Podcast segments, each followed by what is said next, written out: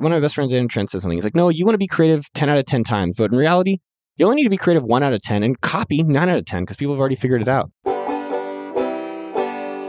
What is up, you sexy bastards? It's your boy Cold Brew, aka Rabbi Can Lose, aka Noah Kagan.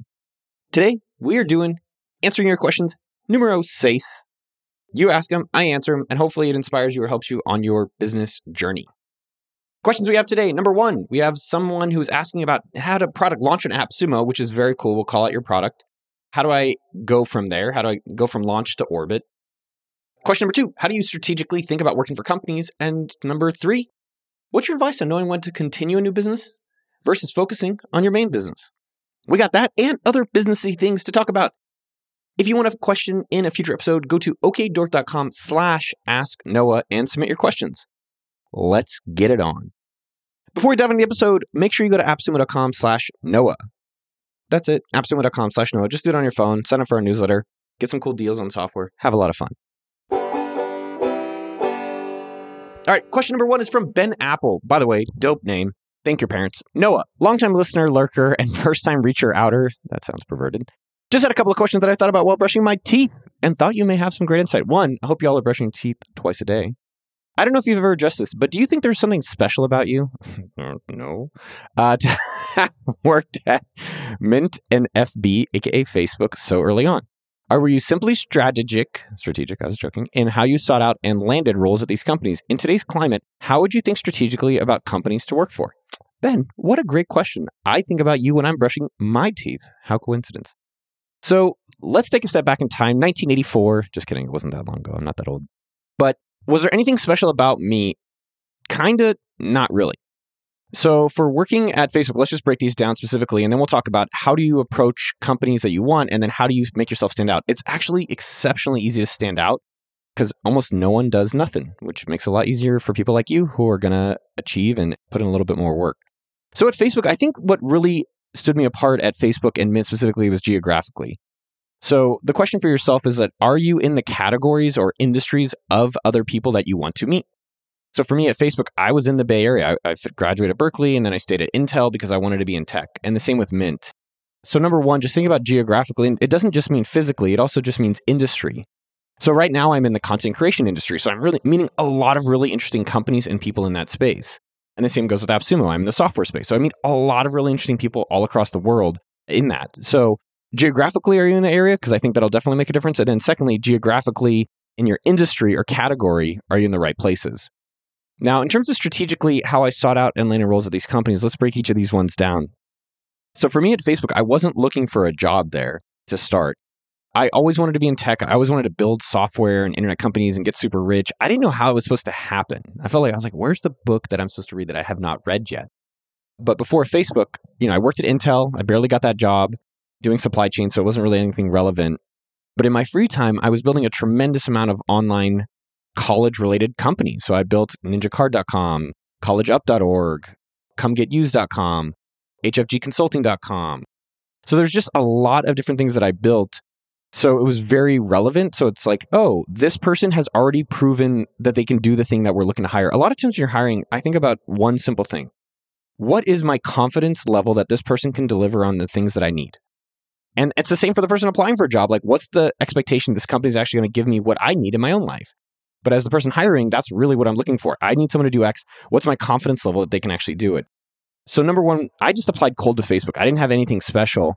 I think the two key things that really helped me get the job there was number one, I had a lot of evidence that I'm doing something similar in that space, and I've taken initiative to make that happen. Now, the second thing that really helped me get the job there is that when I came in for my in person interview, I brought a lot of mock ups. So I already showed what I would do if I got the job. And I like this in sales, and I like this when people apply for jobs is that how do you make it a no brainer? How do you make it just like they're going to have to hire you? So if you're bringing mockups, if you're bringing sales data, if you're bringing a customer, if you're bringing support tickets, if you're showing that you've replied to people on Twitter for them, if you show that you've already done the blog post for them, like how do you make that such a no-brainer for people to say like, yeah, we need this person? So that was Facebook. And then at mint.com, I think you have to take a step back on that one, which is how did I get the job there? If you connect the dots, I was able to get the job there because when I told you when I was at Intel, one of the things I was working on was hosting events. I don't know if I mentioned that. but I did this thing called entrepreneur27.org. I did communitynext.com. So I was just hosting meetups. I just loved hosting people and bringing people together. And that connected me to a guy named Dave McClure. Dave McClure said, Hey, Noah, I know you've been blogging. So, one thing, Ben, that's helped me at Facebook and kind of hurt me at Facebook, uh, but it's been a extreme net positive and benefit in my life monetarily and just know, not emotionally, but just personally in terms of who I've met is blogging. And so I think Dave saw that I was blogging about personal finance. He knew I've done some marketing. I met him at one of my events, I believe. And through that, he said, Hey, there's this company, Mint. I invested a little bit of money in it. The founder is really interesting. I think you should meet him. So I met the founder and he was like, I'm looking for a director of marketing. I was like, Oh, perfect. I can introduce you to my friend Kareem. Sent it to Kareem. Kareem's like, I'm not interested. And then I thought, you know what? Actually, let me see this Mint product. So I saw it, I actually got to see it. And I was like, oh my God, I want this product. And so, kind of the similar thing at Facebook that happened at Mint, I told the, the founder, Aaron, I'd love to do this job. He's like, You've never done marketing. You're not experienced. You're not skilled. Like, no. And I said, Well, let me put together a plan of what I would do here for the next three months with a clear outcome. And if you like it, you can hire me. I'll execute it on a hourly basis. So you can just pay me hourly as a contractor. And if you like it, then give me full time after three months in equity. And so I spent a week for free, like researching. I never did marketing. I just promoted things I liked. And so I put together this plan, which became the Mint marketing plan, which has gotten, eh, it was pretty well known. And it was for free. It wasn't like, I think a lot of people nowadays, when they email for jobs, like, hey, is there anything you need help with? Hey, I'm a young person. I'd love to help you. What do you need? I'm like, damn, bitch, I don't know. Like, I got all the things going on and I got nothing going on. But make it easy for them to say yes. And so I knew he needed a marketer. I knew he wanted someone to deliver on a specific goal. I put together a plan that he could see could be able to do that. And it made it a no brainer for him to give me the job. And then I think within like a month, he transitioned me to full time because I was delivering on what I promised. So now, if we move forward in today's climate, how would you think strategically about companies to work for? Now, I think there's multiple components of that question. So I think number one is what's the story arc or narrative you want to have about your career? So is your career like a zigzag? Like mine is kind of like a little bit of a sloppy Joe, where it's like, I knew I wanted to do startups. I knew I wanted to do tech. I knew I wanted to do entrepreneurship. And it was like, Intel supply chain, Facebook product management, Mint marketing. Then I started my own company with games. Then eventually it led me to AppSumo, which was like, okay, I'm going to do marketing of tech companies that I like and promote them, which was like a combination of everything I ever loved. So I would try to work backwards from like, where do you want to end up? And my end up was always being an entrepreneur, starting businesses, trying things out myself, maybe building teams around me, which is what we've ended up doing. But that was my end story. So think about what your story is. It'll make it easier for, okay, well, how does this fit into my story? Now, number two that I started talking about earlier is what company to work at. This is a tough question. I think the two things that I would really consider is that what are the companies I'm just using actively all the time? And one thing to always remember is that working at a company is different than using the company. What I mean by that is that using AppSumo and buying products and using the tools or watching YouTube is very different than a job. A job sometimes is a job. So I know sometimes people get that confused, but I do think it's important. Why don't you just look in your phone see which app you use. Go to your computer history, see which things you use. Look at your credit card bill, see what things you're paying for. And I would try to work for one of those companies. That would be one of the first steps I would think about about which company do I actually want to strategically be a part of. The other way I would consider companies are what are industries that I can see getting bigger over the next few years. So health food is very interesting.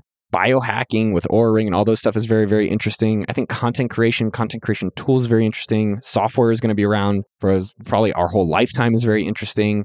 I think how people are living, like, is it going to be in like communal living? Is it going to be remote? Is it going to be in houses? Is it going to be apartments, micro apartments, whatever that is? Very interesting. There's a lot of really interesting things that I think categorically are just going to become tidal waves, is what I like to call them. And so I think you want to figure out A, is there products or categories you just like? B, are there industries that are just going to be tidal waves that you can be a part of? Or C, is there just someone you want to be around? Now, what you have to realize about being around someone is that they're not going to give you as much time as you probably think but you'll probably get a lot of growth just being around them. I know that there's people that want to work with me and for some reason, and they're like, "Oh, cool! I didn't. I'm learning this." I'm like, "Really? How'd you learn that? I didn't even tell you anything." You're like, "Yeah, I just observed it."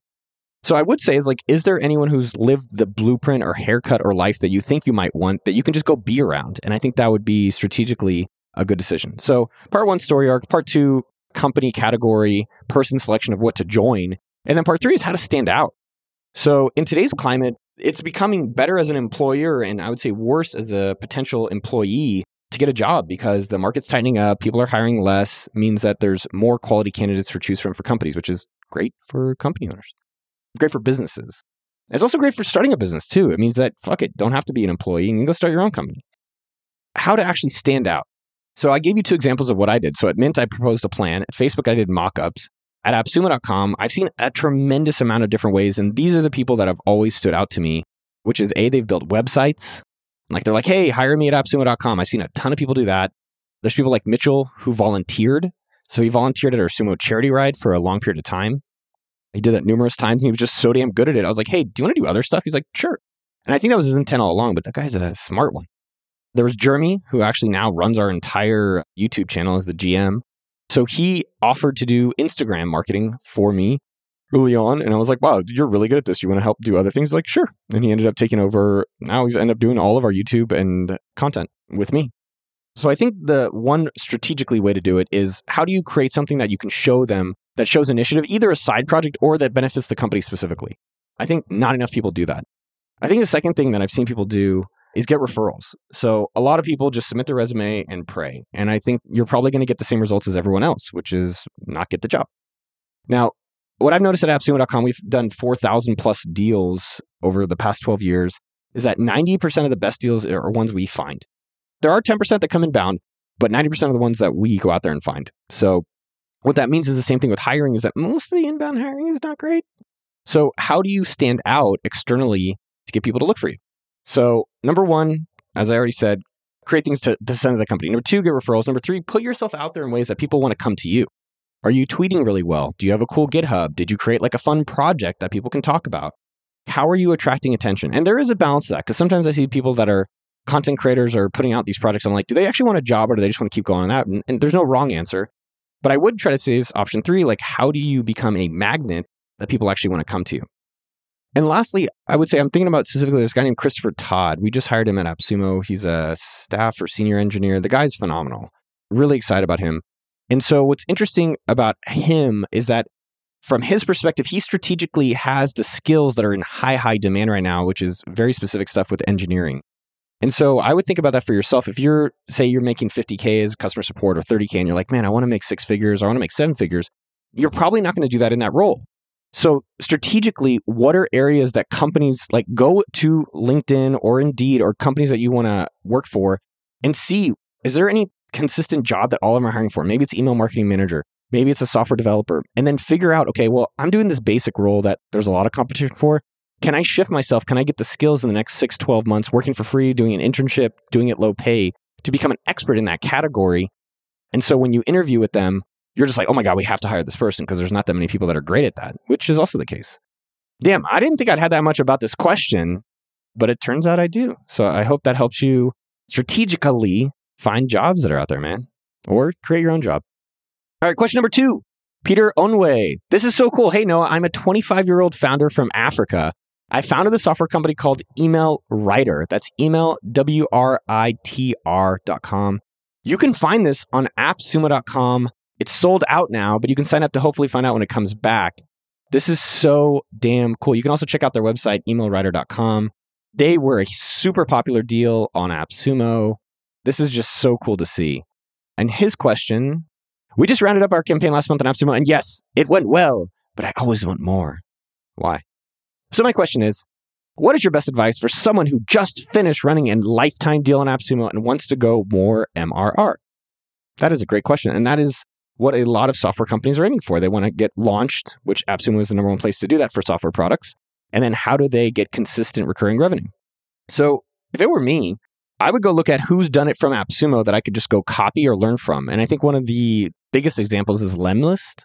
Lemlist. I think he's at 10 million ARR after launching an AppSumo. Same as Plutio.